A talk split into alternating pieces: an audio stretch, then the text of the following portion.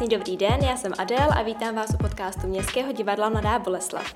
Jsem moc ráda, že pozvání do dnešní epizody přijala režisérka naší nové inscenace Tisíc tváří Adiny, Adéla Stodolová. Paní režisérko, dobrý den. Dobrý den. Tak já vás tady u nás v podcastu moc vítám a hned jako první věc bych vás poprosila, jestli byste se nám mohla v krátkosti představit, říct pár slov o sobě, kdo jste, co děláte. Mm-hmm. Tak eh, já jsem eh, studovala konzervatoř Duncan Centrum eh, v Bráníku v Praze, kde jsem vlastně byla pět let a studovala jsem tam moderní tanec, mm-hmm.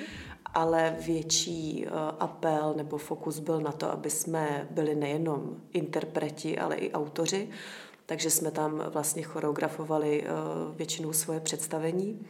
A pak jsem přešla na Hamu eh, do ročníku Ctibora Turby, kde jsem studovala 6 let a tam jsem vlastně propojila pohyb s pantomimou, s komedií, eh, s klaunstvím. A pak pro mě eh, bylo hodně zásadní setkání ze skútry, což je Martin Kukučka, Lukáš Trpišovský.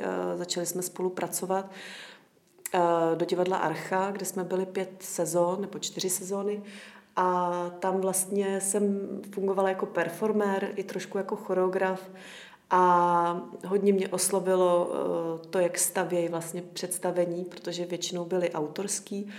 A vlastně se tam eh, jakoby všechny složky tak dohromady spojovaly, nic nevyčnívalo, všechno bylo jako kompaktní, takže jsem tam začala vnímat vlastně i scénografii, obraz a začalo se mi to tak eh, všechno, všechno dávat dohromady, všechny ty věci, které jsem do té doby vlastně studovala.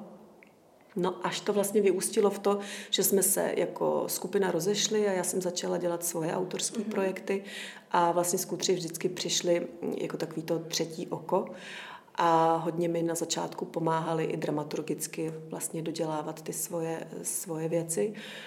No a vlastně u toho jsem zůstala. No a pak bylo pro mě mm, další zásadní setkání vlastně s divadlem Rubín, kde jsem se setkala s Petrem Kolečkem a jeho napadlo, jestli bych nechtěla zrežírovat jeho text. A tam já jsem se poprvé vlastně setkala s textem až to vyústilo v takovou můj největší asi zkušenost uh, s činohrou nebo s psaným textem, uh, kdy mě oslovila Daniela uh, Sodomová na medu. Mm-hmm. Uh, protože to bylo hodně ženský téma uh, a ona viděla moje představení ženy, tak vlastně uh, vsadila uh, na mě jako na ženskou, uh, na ženu, na režisérku. A uh, tam já jsem i pracovala uh, s profesionálama z činohry, takže to byla pro mě velká zkušenost. A vlastně tady tak mm, v té spolupráci s Danielou pokračujeme, protože nás eh, Městské divadlo v Mladé Boleslavi oslovilo na Adinu. Takže teď jsem tady.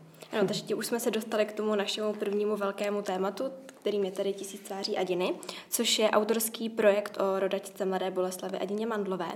Mohla byste nám prozradit jednak něco málo k ději a jednak eh, obsazení, na koho se v této inscenaci můžeme těšit? Tak my jsme mm, zvolili čtyři adiny, čtyři hlavní představitelky a určitě tady uh, publikum z Mladé Moleslavy zná uh, Malvínu Pachlovou, uh, Sváťu Hanzu Milkovou. Hanzu Milkovou. Uh-huh. Uh, já vždycky znám jenom ty Teresku Blaškovou a Ivanu Nováčkovou. Nováčkovou. Uh-huh. Takže to jsou, to jsou hlavní představitelky Adiny a ještě otázka byla... Něco málo k ději. Něco málo k ději. Tak eh, my jsme, protože je to životopis, mm-hmm. takže uh, budeme sledovat uh, Adinu od jejich uh, sedmi let až vlastně do smrti. A, eh, ale snažili jsme se nebýt úplně dokumentární, takže eh, jsme si vybrali vlastně s Danielou ty pasáže nebo mm, části z, jej, z jejího života, který eh, k nám nejvíc promlouvaly a co třeba diváci ještě neznají o Adině, určitý detaily i z dětství. Takže jsou to spíš krátké obrazy, mm, metafory, takový spíš dojmy z jejího života, mm-hmm. jak na nás Adina eh, vlastně působila.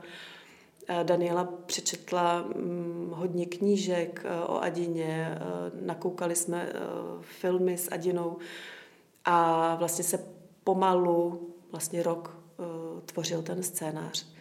A já jsem byla takovým uh, Danieleninem asi ne rádcem, ale spíš tím režisérským okem, že už vlastně ten scénář se psal na základě toho, jak já si ty situace představuju, což uh, si myslím, že je pro mě jako pro režiséra uh, hodně jak bych to řekla, takový jako zlehčení potom té práce na samotným vytváření té inscenace, protože přece jenom už mi to tak jako sedí, uh, už, už, už to mám jako na tělo, už je to připravený mm. dopředu, což asi s daným textem je mnohem složitější. Jasně. No. Paní režisérko, o vás se píše, že patříte k nejvýraznějším osobnostem současného divadla, především díky své originalitě, kterou na jevišti přinášíte skrz pohyb a vizualitu. Mohla byste nám prozradit, co nabídne těch tisíc tváří a diny po té pohybové nebo vizuální stránce, čím je ta inscenace originální?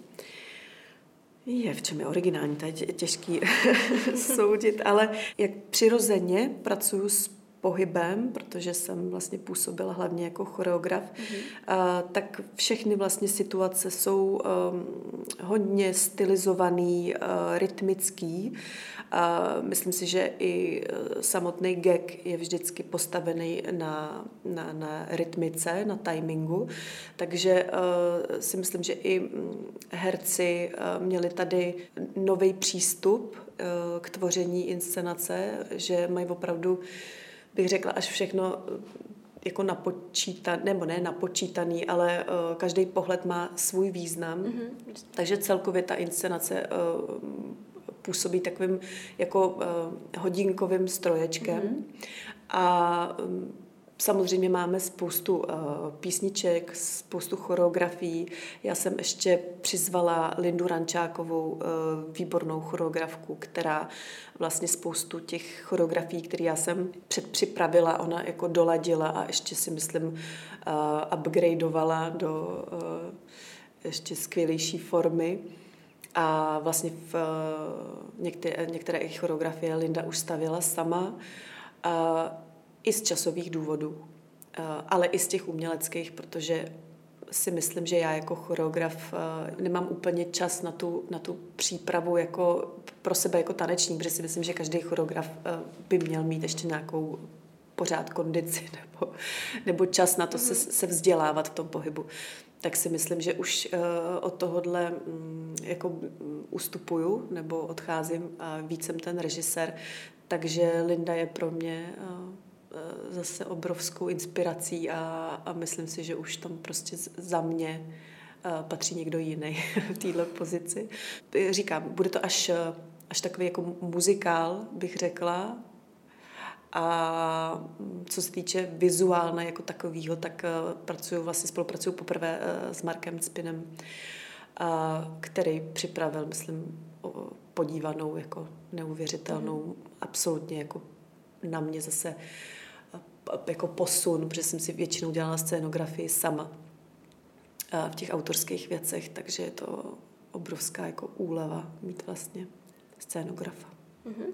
A pokud bychom se vrátili úplně na začátek, proč zrovna Adina Mandlová, jak vůbec vznikl celý ten nápad na tuto inscenaci o ní?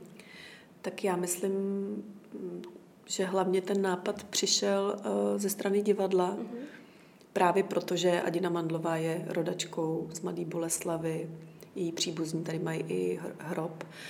A já jsem byla šťastná, protože eh, za tu nabídku, protože mám ráda eh, ženské postavy, eh, protože si myslím, že v těch dějinách přeci jenom toho jako patriarchálního světa těch žen, významných žen, inspirativních je málo a o to víc eh, si myslím, že byli výrazný a zajímavý, eh, že si je to lidstvo, ty dějiny zapamatovali, protože ta jejich průbojnost musela být o to větší než u mužů. A pro mě Adina vždycky byla už jako pro malou holku uh, ojedinělá v těch černobílých filmech právě pro její přirozenost. Ona hrála hodně decentně na tu dobu a měla v sobě něco, co mám na ženách ráda, takovou drzost, eh, obrovský sebevědomí. A postupně, když jsem se i o ní dozvídala dál věci, tak, eh, tak mě ta její v uvozovkách prostořekost. Já si myslím, že ona nebyla prostořeká, ona byla mm. velice inteligentní a říkala jenom ty věci napřímo a ne úplně ve správnou dobu a čas. Samozřejmě si to taky uh, odnesla v tom svém životě. Ale myslím, že má něco, co mě třeba v životě chybí, nebo bych chtěla mít. Přesně uh, umít, umět říct uh, věci tak, jak cítím někdy, i když třeba můžou zabolet. A ještě jsem jenom chtěla říct k tomu černobílému filmu, že uh, mám takhle i vzpomínku na dědečka, který mi vlastně černobílej film, uh, díky němu jsem si ho zamilovala, protože to byly naše nedělní chvilky, kdy jsme se koukali na černobílý film, takže jsem byla i za to ráda, že, že můžu o téhle době uh, něco vytvořit. Dobře, tak moji další otázku o tom, jaká Adina byla jako osobnost, už jste mi zodpověděla. Mhm. A ještě bych se zeptala, vy už jste to teda trochu taky nakousla, ale zeptala bych se ještě, ještě trochu víc, jak na vás jako osobnost působí. Je něco, v čem s ní třeba nesouhlasíte, něco, v čem s ní naopak soucítíte? Uh, tak já myslím, že tím, uh, já, já bych ji až jako považovala za nymfomanku. Mm-hmm. Ona v, uh, v těch vztazích, jestli se tomu dá říkat vztahy, uh, byla, byla opravdu jako uvolněná, až mám pocit, že postrádala nějakou sebeúctu. Mm-hmm. Že opravdu šla, když šla do baru, tak šla, šla opravdu s každým.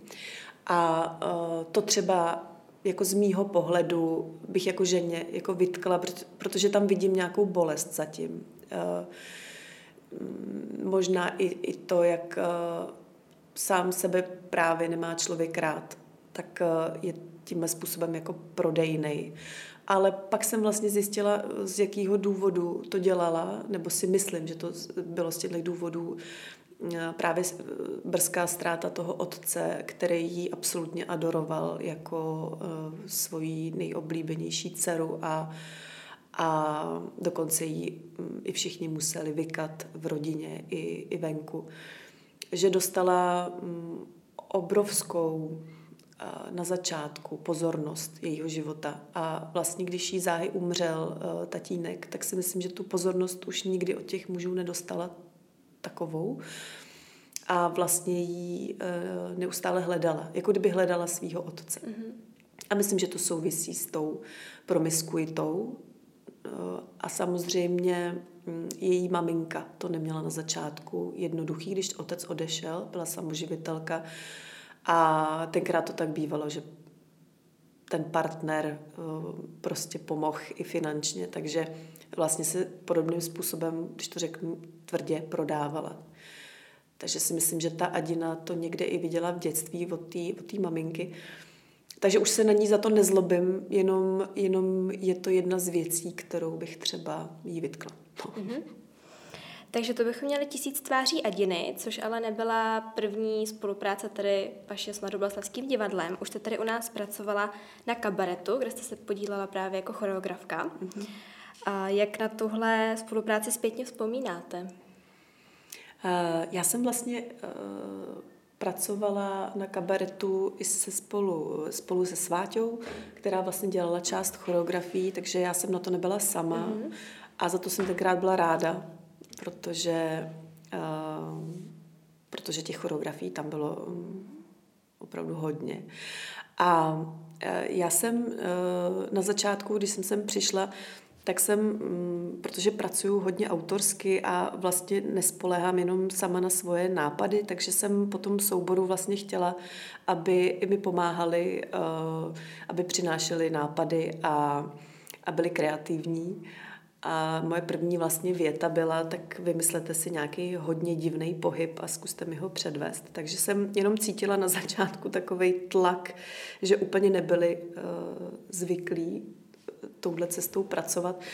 Ale pak právě za mnou přišel Petr Mike, že to eh, pro něj bylo inspirativní, nový a že byl za to hrozně rád, i přesto, že se mu to na začátku zdálo mm-hmm. divný.